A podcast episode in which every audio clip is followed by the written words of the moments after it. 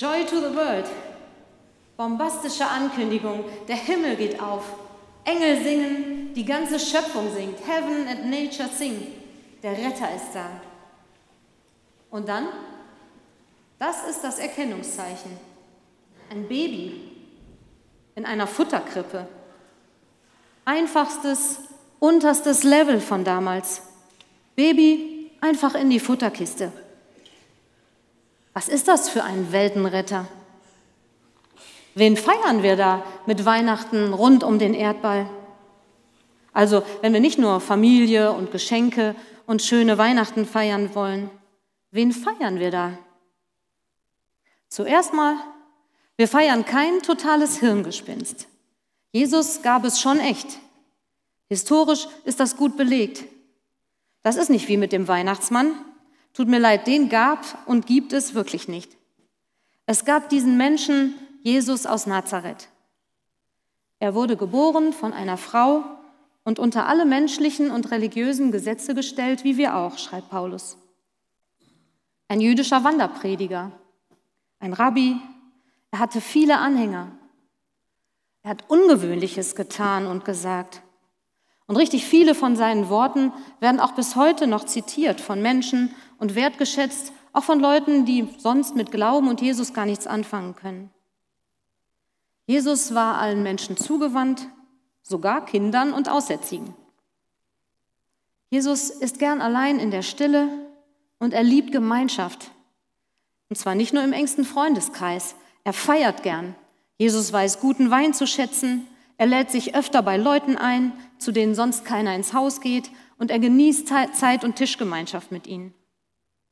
Jesus berührt Menschen im Herzen und auch äußerlich. Und Jesus erregt Ärger. Er hat richtig starke Gegner.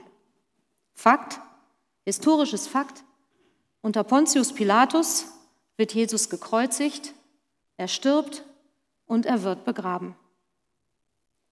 Historisches Fakt ist aber auch, die Anhänger von diesem Jesus sind nach seinem Tod felsenfest davon überzeugt, dass er auferstanden ist. Er lebt. Mit ihm hat eine neue Zeit eine neue Welt angefangen, denken sie. Alle Menschen lädt er zu sich ein. Er lädt ein, mit ihm die Welt zu verändern. Jesus schenkt Leben, auch jetzt schon, ein neues Leben schon vor dem Tod. Die Jüngerinnen und Jünger von Jesus erzählen das weiter. Fakt. Und gegen alle Wahrscheinlichkeiten und trotz heftiger Verfolgung von verschiedenen Stellen startet damit eine Bewegung, die, bis, die es bis heute gibt. Jesus-Gemeinden rund um den Erdball. Und alle fangen heute wieder an, die Geburt dieses Herrn zu feiern. Auch wenn uns allen klar ist, dass man das genaue Geburtsdatum von Jesus nicht mehr weiß. Tatsache also, es gab diesen Jesus. Aber man feiert ja eigentlich nur den Geburtstag von jemand, wenn man auch eine Beziehung zu ihm oder ihr hat. Na gut, man feiert auch schon gezwungenermaßen mal jemanden. Herrscher lassen sich gerne feiern, manchmal auch Chefs, manchmal auch sonst geht man zu irgendeiner Feier, wo man nicht direkt eine Beziehung hat. Das gibt's schon. Man geht aber normalerweise ja hin und feiert Geburtstag von Leuten, die man kennt oder zu denen man einen Bezug hat oder wo man mindestens die Person kennt, mit der man zusammen dahin geht. Wen feiern wir Weihnachten? Wer ist Jesus für uns? Was würdest du denn Jesus auf seine Geburtstagskarte schreiben. Da schreibt man ja schon mal, was man an jemand mag. Man überlegt sich eine Anrede. Lieber, Liebste. Was stünde auf deiner Karte für Jesus? Wir hören gleich von ein paar Leuten, wer Jesus für sie ist. Ihr werdet es merken, die sind sehr verschieden. Ich habe dieses Jahr nochmal neu entdeckt, was es für mich bedeutet, dass dieser Jesus Arbeitshände hatte. Jesus hatte richtige Arbeitshände. Er hat mit Sicherheit, wie alle Kinder seiner Zeit, von klein an seinen Eltern mitgeholfen.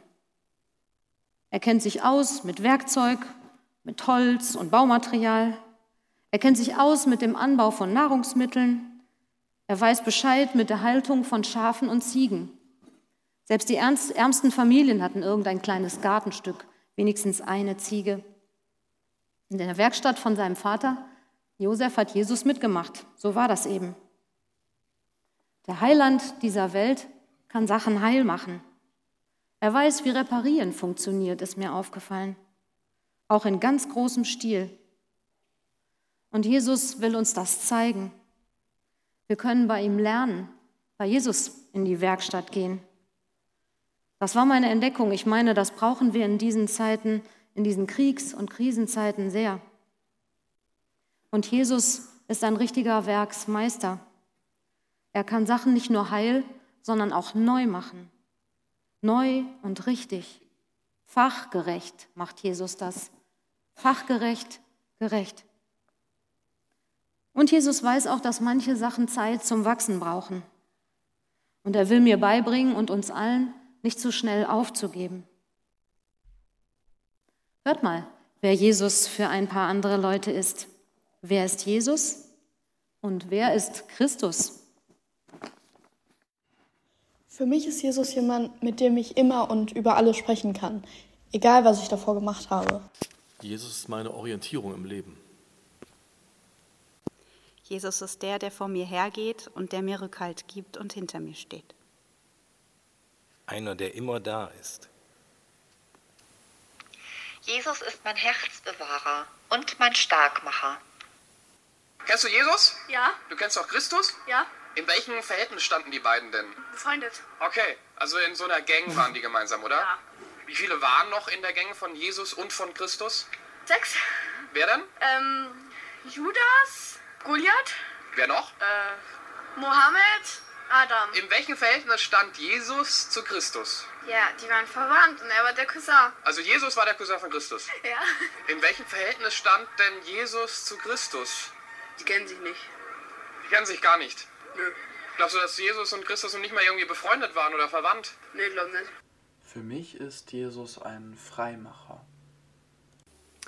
Ja, Jesus ist für mich der, der mich in der schlimmsten Krise in meinem Leben wieder nach oben geholt hat und der seitdem mein Leben hält.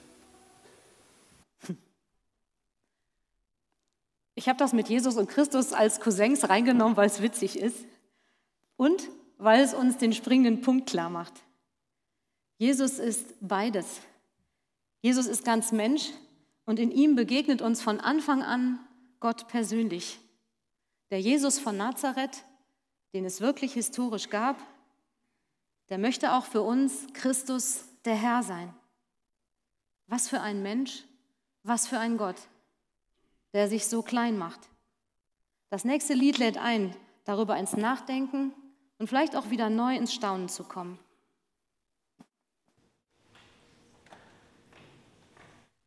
Okay, nachdenken, wer Jesus für uns sein könnte. Aber damit ist nicht Schluss. Ich habe noch einen wichtigen Punkt. Wer bist du für Jesus? Wer bist du denn für Jesus? Was schreibt Jesus auf deine Karte? Weihnachten ist die Einladung, zur Krippe zu kommen und Jesus neu oder vielleicht wieder ganz neu zu sehen, zu entdecken, was ist das für ein Gott?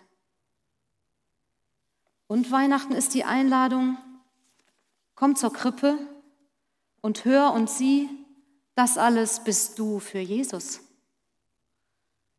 Egal wer oder was Jesus für dich ist, egal was für einen Bezug oder was für eine Art von Beziehung du zu ihm hast, egal ob du jeden Tag betest oder ob du länger nicht oder vielleicht noch nie mit ihm geredet hast, egal ob Jesus für dich Christus ist, du bist jemand für ihn.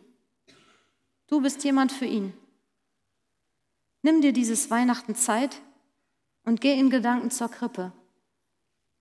Mach aus der Weihnachtsgeschichte deine Geschichte.